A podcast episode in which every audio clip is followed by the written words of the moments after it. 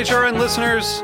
As we celebrate our 15th year, we are deepening our commitment to giving voice to the next generation of food systems storytellers, and we need your help. Our internship and fellowship programs help activate new possibilities for underrepresented and underestimated young people through experiential journalism, audio engineering, and production training. Through these unique programs, HRN helps food equity stewards build essential workforce readiness skills that expand their potential and foster economic mobility. Please consider supporting these critical programs. And with a minimum donation, you can be entered to win a dinner for two at an amazing restaurant in one of eight cities and tickets to a concert at a great venue in one of those cities. We have incredible partners across the country who have donated, as they also share our passion for helping to educate the next generation of food systems storytellers. Check out heritageradionetwork.org slash 15 to donate and enter to win today. That's heritageradionetwork.org slash 15 to donate and enter to win today. And make sure you donate before March 31st. Thank you.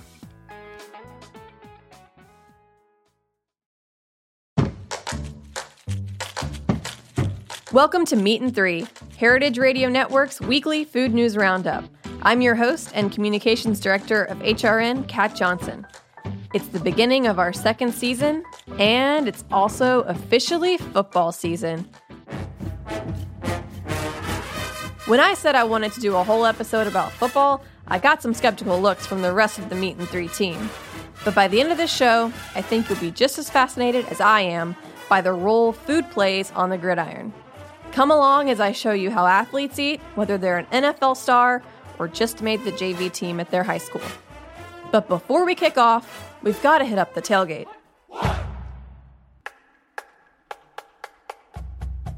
If you've never tailgated before, I can best explain it as a bacchanal of sportsdom. Imagine hundreds of fans gathered around a stadium, beers in hand, smoke wafting off hundreds of grills, all in anticipation of the big game. This past weekend, I was in Atlanta for the first college football weekend of the year at the brand new Mercedes Benz Stadium to watch the Auburn Tigers play the Washington Huskies. And now is when I will say my obligatory War Eagle as an Auburn grad.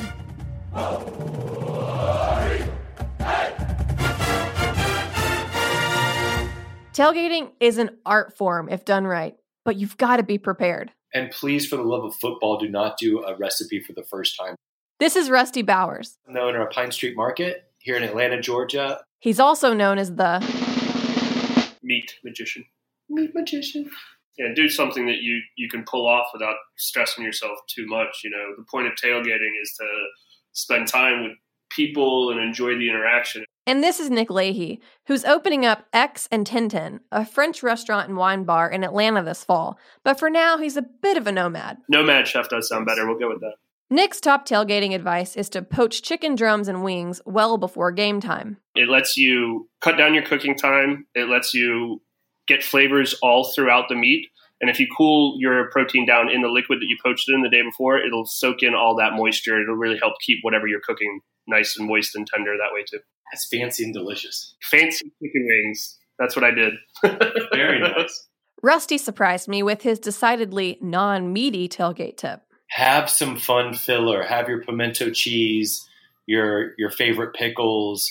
Have some celery and carrots, torn grilled pita, chips and salsa, guacamole. In addition to what you're grilling, so you're not just sweating, sweating, sweating, trying to rush the food out. Here's another Atlanta chef who's a master of the art of tailgating. My name is Kevin Rathbun. I participate as the Falcons chef for Taste of the NFL. His number one tip more than anything, it's a teamwork effort, just kind of like the, the football team. You know, I think there needs to be a to do list for everybody because I think if one person takes it on, it's a lot. You have to remember tents and tables and utensils and all that kind of stuff has to be thought to. And drinks. I mean, we got to have bourbon, right? Yes, yes, we do. But when you plan successfully, the sky's the limit when it comes to tailgating. Thanks to Nick Leahy, Rusty Bowers, and Kevin Rathbun for sharing their tailgating pro tips. Now, it's game time. When it comes to a football player's diet, I don't think anyone's gotten as much coverage as Tom Brady, the New England Patriots quarterback. You may love him, you may hate him, but clearly his diet of balanced real foods and self branded nutrition products is working for him. He is the most winningest QB in Super Bowl history, after all. But Brady isn't alone in taking nutrition seriously. There's a greater percentage of guys that have a, a, a, clear focus on what they're putting in their body. It may not always be something I agree with um, because they have more people influencing or trying to influence them. This is Scott Sehnert. I am the director of sports performance and sports dietitian for the Dallas Cowboys. When Sehnert moved to Dallas, the team's longtime talent scout Gil Brandt wrote on Twitter In efforts to always be better, the Cowboys have hired Scott Sehnert from Auburn as nutritionist. That's like having an extra first round pick. So, what makes him the team's secret weapon? Well, I think, you know, whether it's a, a in a tactical setting, whether it's uh, dietitians working with high school athletes or, or college athletes or wherever the, that person works, we all have a, uh, a role to play to solve a problem. I think in the professional sports and, and certainly in the NFL, um, sort of the recovery from games is the problem I'm often trying to solve. Recovery can look different for every player, but nutrition, good sleep, physical therapy, and pain management techniques like cupping and acupuncture are just some of the tools they might use. When it comes to what athletes put in their bodies, anti inflammatory foods are a major focus. Phytochemicals, as plant chemicals that fight inflammation, are, are the strongest. Um, are they? That's where you're going to find those. You're not going to find phytochemicals in the chicken breast. Some players have fully embraced the anti inflammatory power of plants and are even going all in on a vegan diet. Derrick is one of those people. He's definitely a research driven person. This is Chef Charity Morgan. She's married to Derrick Morgan, an outside linebacker on the Tennessee Titans. I wasn't a plant based chef before um, my husband was the one who decided he wanted to go plant based first. Charity also happens to be a Le Cordon Bleu trained chef, so she put her culinary skills to work. I jumped on with wanting to A, support him, and B, because I was having my own digestive issues. Derrick wanted to make the switch to a vegan diet to help with a few things. Number one was inflammation, two was recovery, and three was sleep. Charity's meals were healthy and delicious. Soon, Derrick's teammates were saying, That looks banging. Can I? Can you tell your wife to send me one? Next thing you know, I went from just sending Derrick Mills to having a full-on business.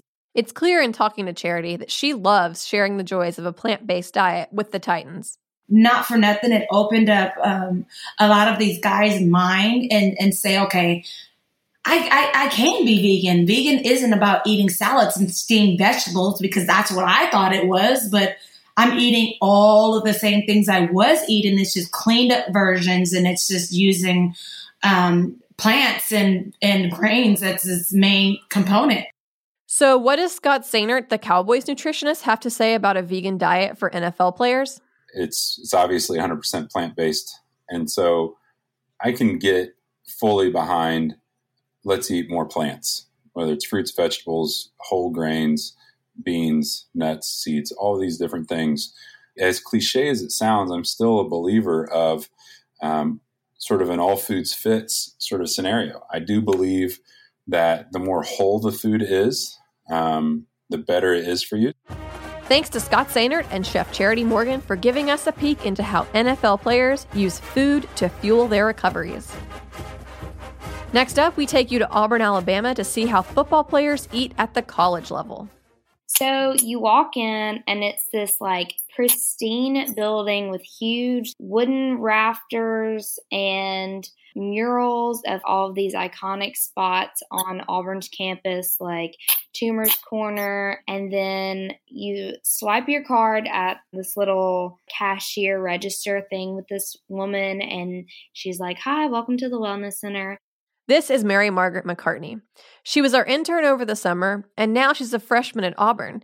She's giving me the 411 on the Wellness Kitchen, a $6.6 million, 10,000 square foot facility designed to provide optimal nutrition for student athletes. There were a bunch of really tall people, some really like muscular looking people. So there were definitely athletes in the building. By the way, this dining option did not exist when I was a student at Auburn. Not that I'm bitter or anything. On the whole, the the facility is much nicer than other dining halls. Not that other dining halls are like bad. This one is just super nice. It's got the subway tile backsplash in the kitchen area, these really nice light fixtures over all of the counters. All of the menus are displayed on flat screen TVs. Now, this sounds super cool, but the football players at Auburn can't always eat here. What about when they're at away games or home for the holidays or even after they graduate?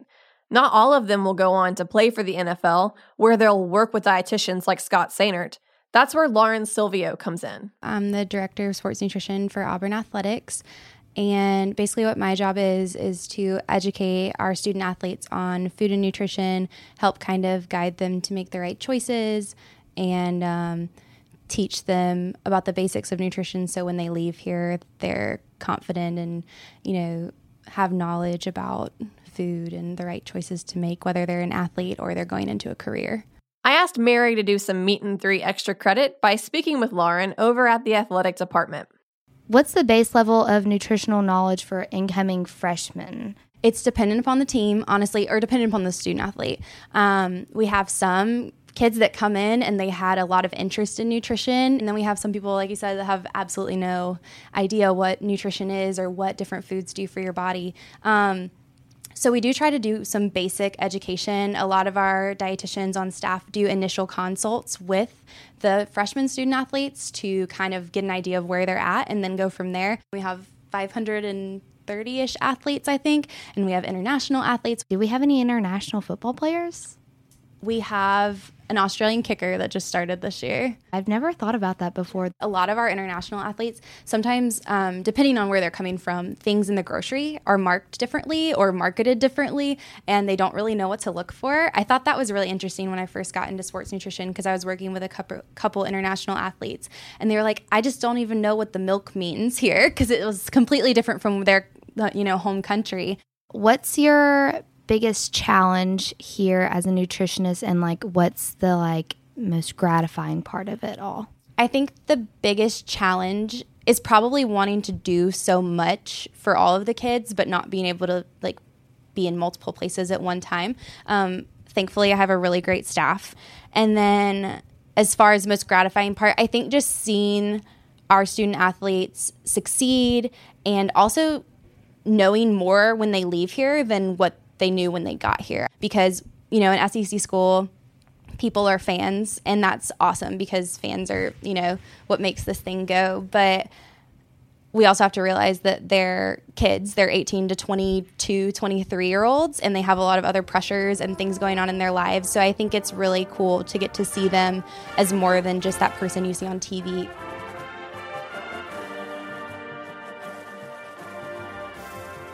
Thanks to Mary Margaret McCartney for her on location reporting at Auburn, and to Lauren Silvio with the Auburn Athletic Department. Our final story this week is about the largest group of football players in the U.S., the more than 1 million high school athletes. They live in every state in the U.S., from cities to rural areas, and come from all walks of life, but many of them have dreams of making it to the next level. What's crazy is by the time many kids step onto the field as freshmen in high school, they've already been playing football for years. Fourth grade, it was a pee wee team for the school I went to. This is Scout Kirkland. He's on the football team at Eufaula High School in Alabama. I spoke with him and his mom. I'm Corey Kirkland. I am the mother of an athlete at our local high school in Eufaula, Alabama, and I also volunteer for the football team running their social media. I know Corey and Scout because I grew up in Eufaula. I was a majorette in the marching band, so obviously I was instrumental to the football team's success back in my day. Somebody's got to twirl those batons. Corey's a big reason I decided to do this episode about food and football because of a story she told me about Scout's experience in middle school. Well, when the coaches wanted him to gain 20 pounds and it would be less than a year's time frame, it was just a little bit overwhelming. And they told me they wanted him to eat 4,000 calories a day. They just told me that it'd probably be best for the sport that I was playing at the moment that I ate a little bit more, try to get a little bit bigger because, like, the athleticness would come along with that because, like, the bigger you are, it just helps out with the sport. And they didn't really care how I gained the weight, they just, as long as I gained it. So initially, I texted a coach and said, "What are your advice on um, like protein bars or protein powders, meal replacement bars, those kind of things to get those extra calories in?" And that's when I was told the first time, "Well, just take them to McDonald's and feed them feed Big Macs and milkshakes. And when I told Scout that, he was just, no, we're not doing that. Some of Scout's teammates did take this advice, though. And I think when you look at their bodies, you can see a big difference in these people that do have a lot of fat, especially around their belly, and Scout, who doesn't have a lot of fat around his belly. This made me wonder what advice should be given to high schoolers with dreams of playing football at the college and maybe even professional level? And who should be giving it to them? Yeah, and there are some coaches out there that will certainly defer to individuals such as, such as myself, um, or even bring registered dietitians in to speak with their teams. But occasionally, you do get the information being doled out to athletes that that can be incorrect. This is Laura Moretti. I'm a registered dietitian with an expertise in sports medicine. I'm the dietitian for the female athlete program as well as the Division of Sports Medicine and Orthopedics at Boston Children's Hospital. I think nutrition is one of those topics that there's a lot of incorrect information out there. So it's not just about adding in tons of extra calories um, for weight gain, but so much of it is around the timings, figuring out, you know, are these kids eating balanced meals throughout the day, right? What is the content of them? I asked Scout and Corey about the food options at EHS. Uh, but I even was talking to the lunchroom um, manager last week and she said, Well, Scout hadn't eaten lunch in the lunchroom since Wednesday. Well, the where his football time in the day is, it's right before lunchtime. So what is he doing? He's grabbing a peanut butter and honey sandwich before he leaves the indoor facility and eating it, and then he's full at lunchtime. Is that is that what he needs to eat every day, or would he do better to go and not eat that and then have a nice chef salad? According to Moretti, irregular eating schedules could be a problem for athletes Scout's age. It really does matter the timing of meals throughout the day, right? A lot of times I see in my high school athletes that they're skipping breakfast and the coach is telling them to eat more. So they're going home and eating a huge meal in the evenings or eating after dinner, or eating everything at lunch and dinner. And they're actually not going to absorb all the protein that they're intaking either. Gone unchecked, bad eating habits can even lead to what dietitians call disordered eating in athletes. We only absorb about 30 to 40 grams of protein at a time. So if an athlete's just sitting down and trying to eat a gigantic meal once or twice a day, they're actually not going to absorb all the protein into their muscle, which is really one of the big goals, too, right? To get stronger. Um, and you could find yourself in a situation where an athlete's gaining significantly more body fat as a result of just kind of eating whatever they want to get more calories in. Most high school football players don't have access to dietitians like Moretti. Nutrition probably isn't at the front of their mind as they chase the dream of playing at the next level. But if they're lucky, they have a de facto team mom like Corey who cares that they choose chef salads over Big Macs as often as possible. My involvement with the program kind of started because Scout's very passionate about football. So I want to be involved in their lives and get to know and build relationships with these boys that he spends all of his time with. And at first, it started as volunteering on the middle school level, being the quote unquote football mom. But as I kind of got into it, the area that we live in and the demographic that we live in, being in a rural and poor county within Alabama, there's so many of these boys that initially needed a ride home.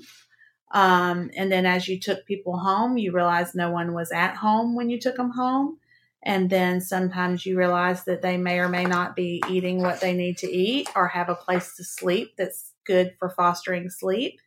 And so we just kind of started on weekends of football games having players come back to our house and they'd spend the night and they could hang out the next day, go swim in a neighbor's pool. I would always cook a big um, breakfast for them and I'd do like pancakes, scrambled eggs, bacon, sausage, grits. Honestly, I think Corey has a pretty good idea of what it takes to feed an army. I mean, teenage boys can eat whenever we had a player here, it was always a big point to feed them, never send them home without a meal. If they fished, always send the fish home with them. Um, perhaps a pack of frozen hamburger meat or something out of the freezer along with the fish so that they always had something that they were taking that they could have later. And before you knew it, I traded my car in for a new car with third row seating so I could haul around three extra football players. So it's kind of just become being a second mom to about 75 boys. Um, and sometimes I think for Scout, he loves it because it's people here that he can hang out with. And then sometimes I think it's kind of gotten to where it, it monopolizes some of the time that I would have normally had with just Scout. So, what does Scout think? It's good. Thanks. She doesn't get paid. You're right about that. I will tell you this, Catherine. His his answers are getting shorter and shorter because it's that time of the evening that he wants a second meal. he eats all the time, so he's hungry. And with that, Scout was off to eat his second dinner. I didn't get a chance to ask him if it was plant based or included any Tom Brady nutrition products. Thanks to Corey and Scout Kirkland for giving us a look into the life of a high school football player, and to Laura Moretti at Boston Children's Hospital for her insights into the world of child nutrition. That's it for this week's show. We'll be back next week with an episode devoted to cookbooks, including an interview with one of Katie's top food heroes. Stay in touch with us, whether you have a story idea or would just like to say hey. Write us anytime at ideas at meetin3.nyc. That's all spelled out. Be the first to know when we post new episodes. Subscribe wherever you get your podcasts. And if you love what you're hearing, please recommend us to your friends and rate and review us on Apple Podcasts.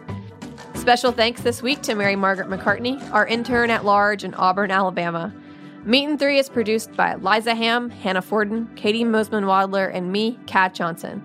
Our theme song was composed by Breakmaster Cylinder.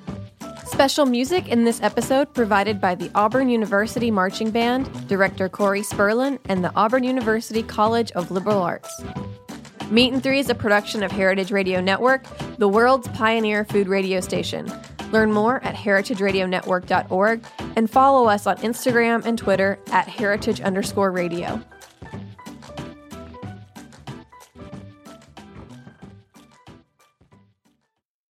Any other final thoughts on football season? Are you excited? Go dogs. I am excited. It's so much fun. We're gonna we're gonna take down Bama this year. That's my thought for football season. I would be. I'm happy for anybody to take down Bama. It could be Atlanta United. I don't care. They might. It's a good team. they can do it all.